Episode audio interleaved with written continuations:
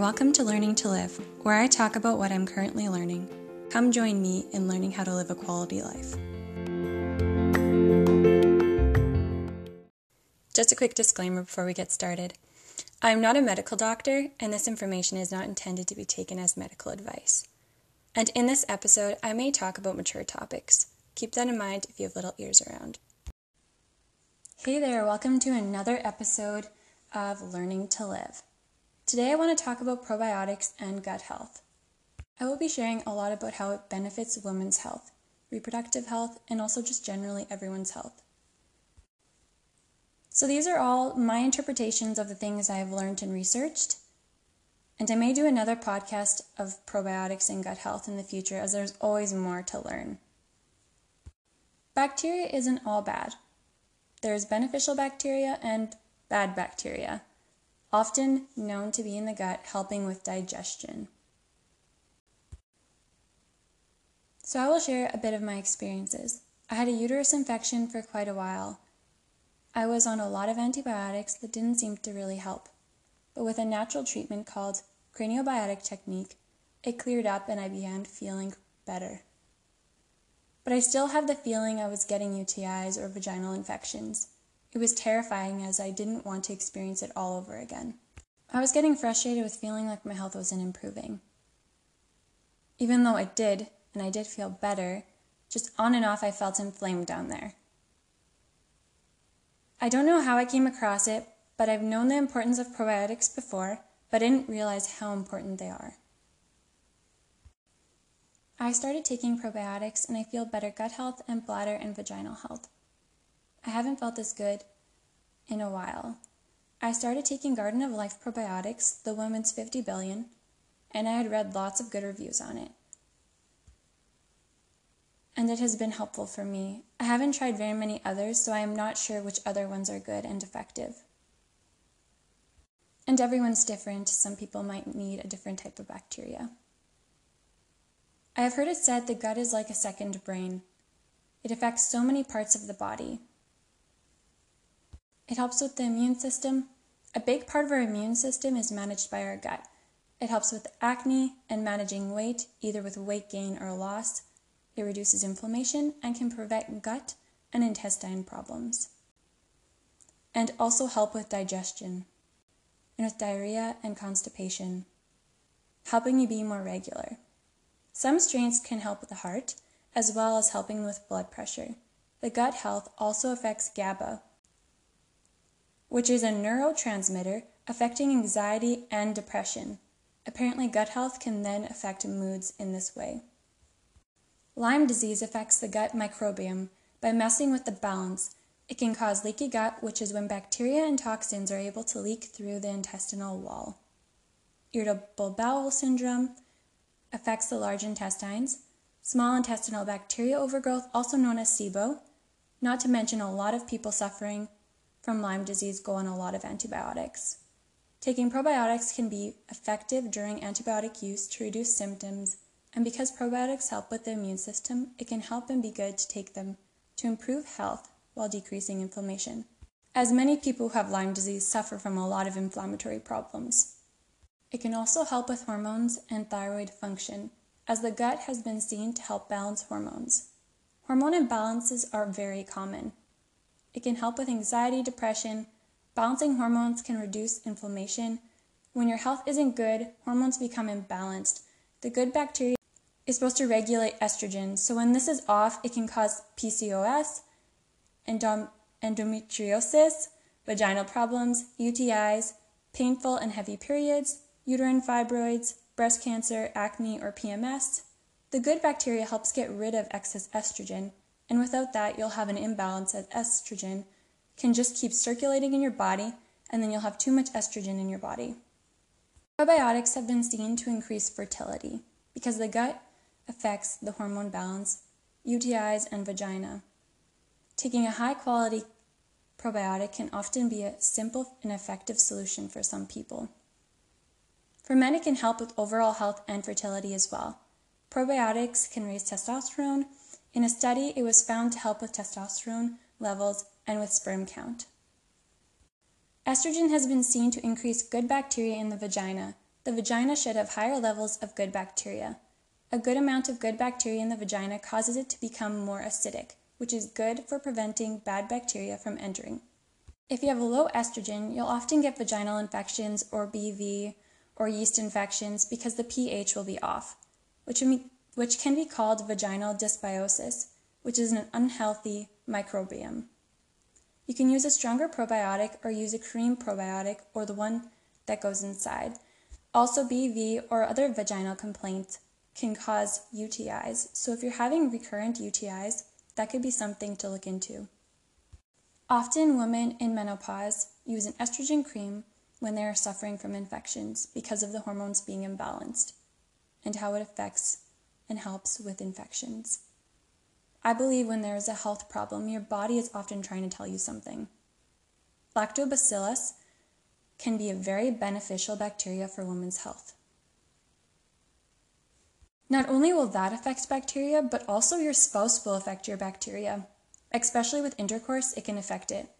Some have said to take antibiotics to prevent infections then, but just making sure you have a sufficient amount of good bacteria with a good quality probiotic and prebiotic is, as a preventative is good. Also, anything else you place inside, including creams or lubricants or even soap, even natural products, can and should be looked into. Anything that says it's an antimicrobial is something you want to avoid, as it can kill the good and bad bacteria. Even when women get exams done, the products a doctor uses can cause an imbalance in the bacteria. Sadly, women experiencing infertility often get a lot of exams. Cotton pads or tampons are better than using other kinds. They spray chemicals onto other pads, which can cause rashes and just mess with the body in many ways. Cotton allows it to breathe better down there.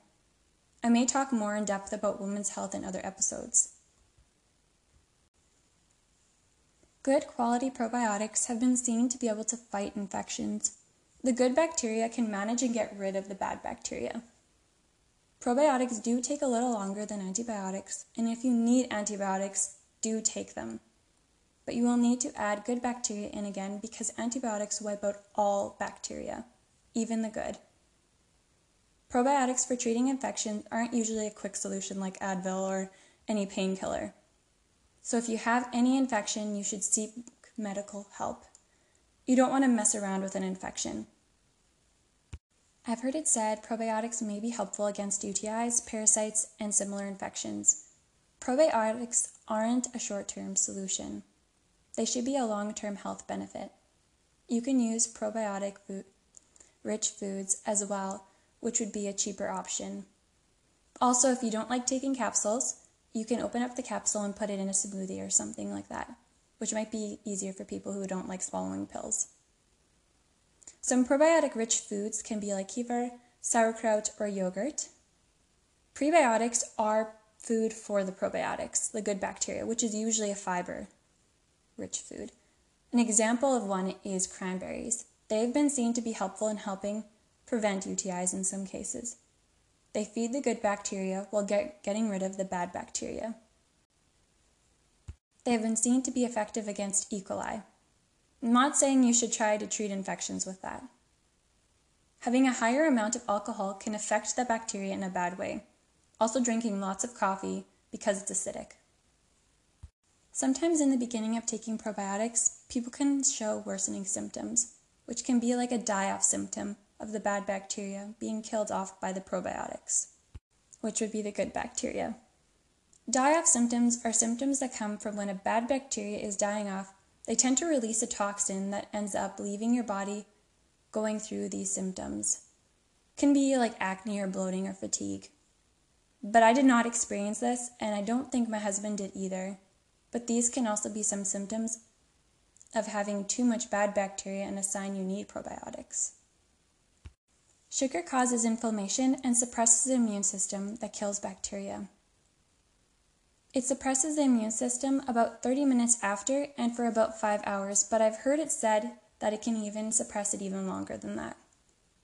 So often around the holidays, more people get sick, and I've speculated that that could often be a part of that. I've heard that spore based probiotics are more effective at getting to the gut. I haven't looked into this yet. During pregnancy, probiotics are very beneficial. I think they're beneficial because they can help with the bacteria in the vagina, which there have been studies done on women who miscarried and their good bacteria was significantly lower than those that didn't. Apparently, vaginal dysbiosis has been seen to pretty much double miscarriage risks, and roughly 30% of people have BV. I'm not sure if that's people who have had miscarriages or people in general. If you don't have much good bacteria, you may notice irritation down there. During the third trimester, the mother's body takes bacteria from the gut and puts it into the bloodstream and then into the breast milk. So your baby will have probiotics. The probiotics not only benefit the mother with overall health and digestion, it benefits the baby in the womb as well. The most beneficial bacteria during pregnancy is lactobacillus and bifidobacteria. and I may say it wrong, but these bacteria help the immune system and aids digestion. Lactobacillus is the bacteria that is good for vaginal health. You want as much of them as possible. During birth, the baby is exposed to your bacteria as well while going through the vagina. If you have more bad bacteria, baby will take those bacterias. And then they can suffer from more allergies and asthma. If you have a C section, the baby won't be exposed to your bacteria in the vagina, but when you hold them, they will get their, your bacteria. Probiotics can reduce diarrhea symptoms after surgery while taking antibiotics.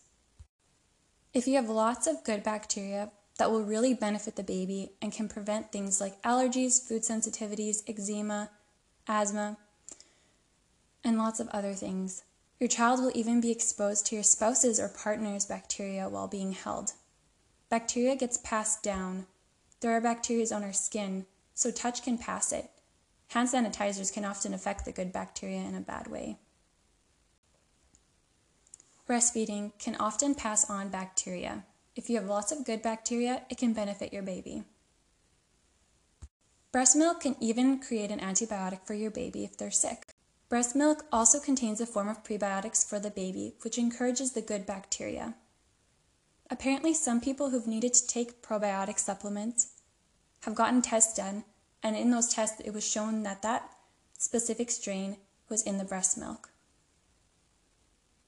There are different bacteria that benefit different areas. The most beneficial ones for babies are bifidobacteria. Not to say other good bacteria aren't beneficial. Taking one similar to while pregnant would be beneficial for both mom and baby while breastfeeding. Also, decreasing the risk of colds and upper respiratory infections. Babies and children can benefit from probiotics in helping with constipation, colic, acid reflux, and boosting their immune system. Often, with our diet and lack of consumption of good bacteria, it can be extremely beneficial to add a probiotic supplement. Well, that's all I have for today. Um, I know that's a lot of information, so I don't want to give too much, but I think I'll add more information in a, a future episode. So, yeah, next time I don't know what my topic will be, but I'm thinking it'll be on the importance of grief. So, yeah, see you next time.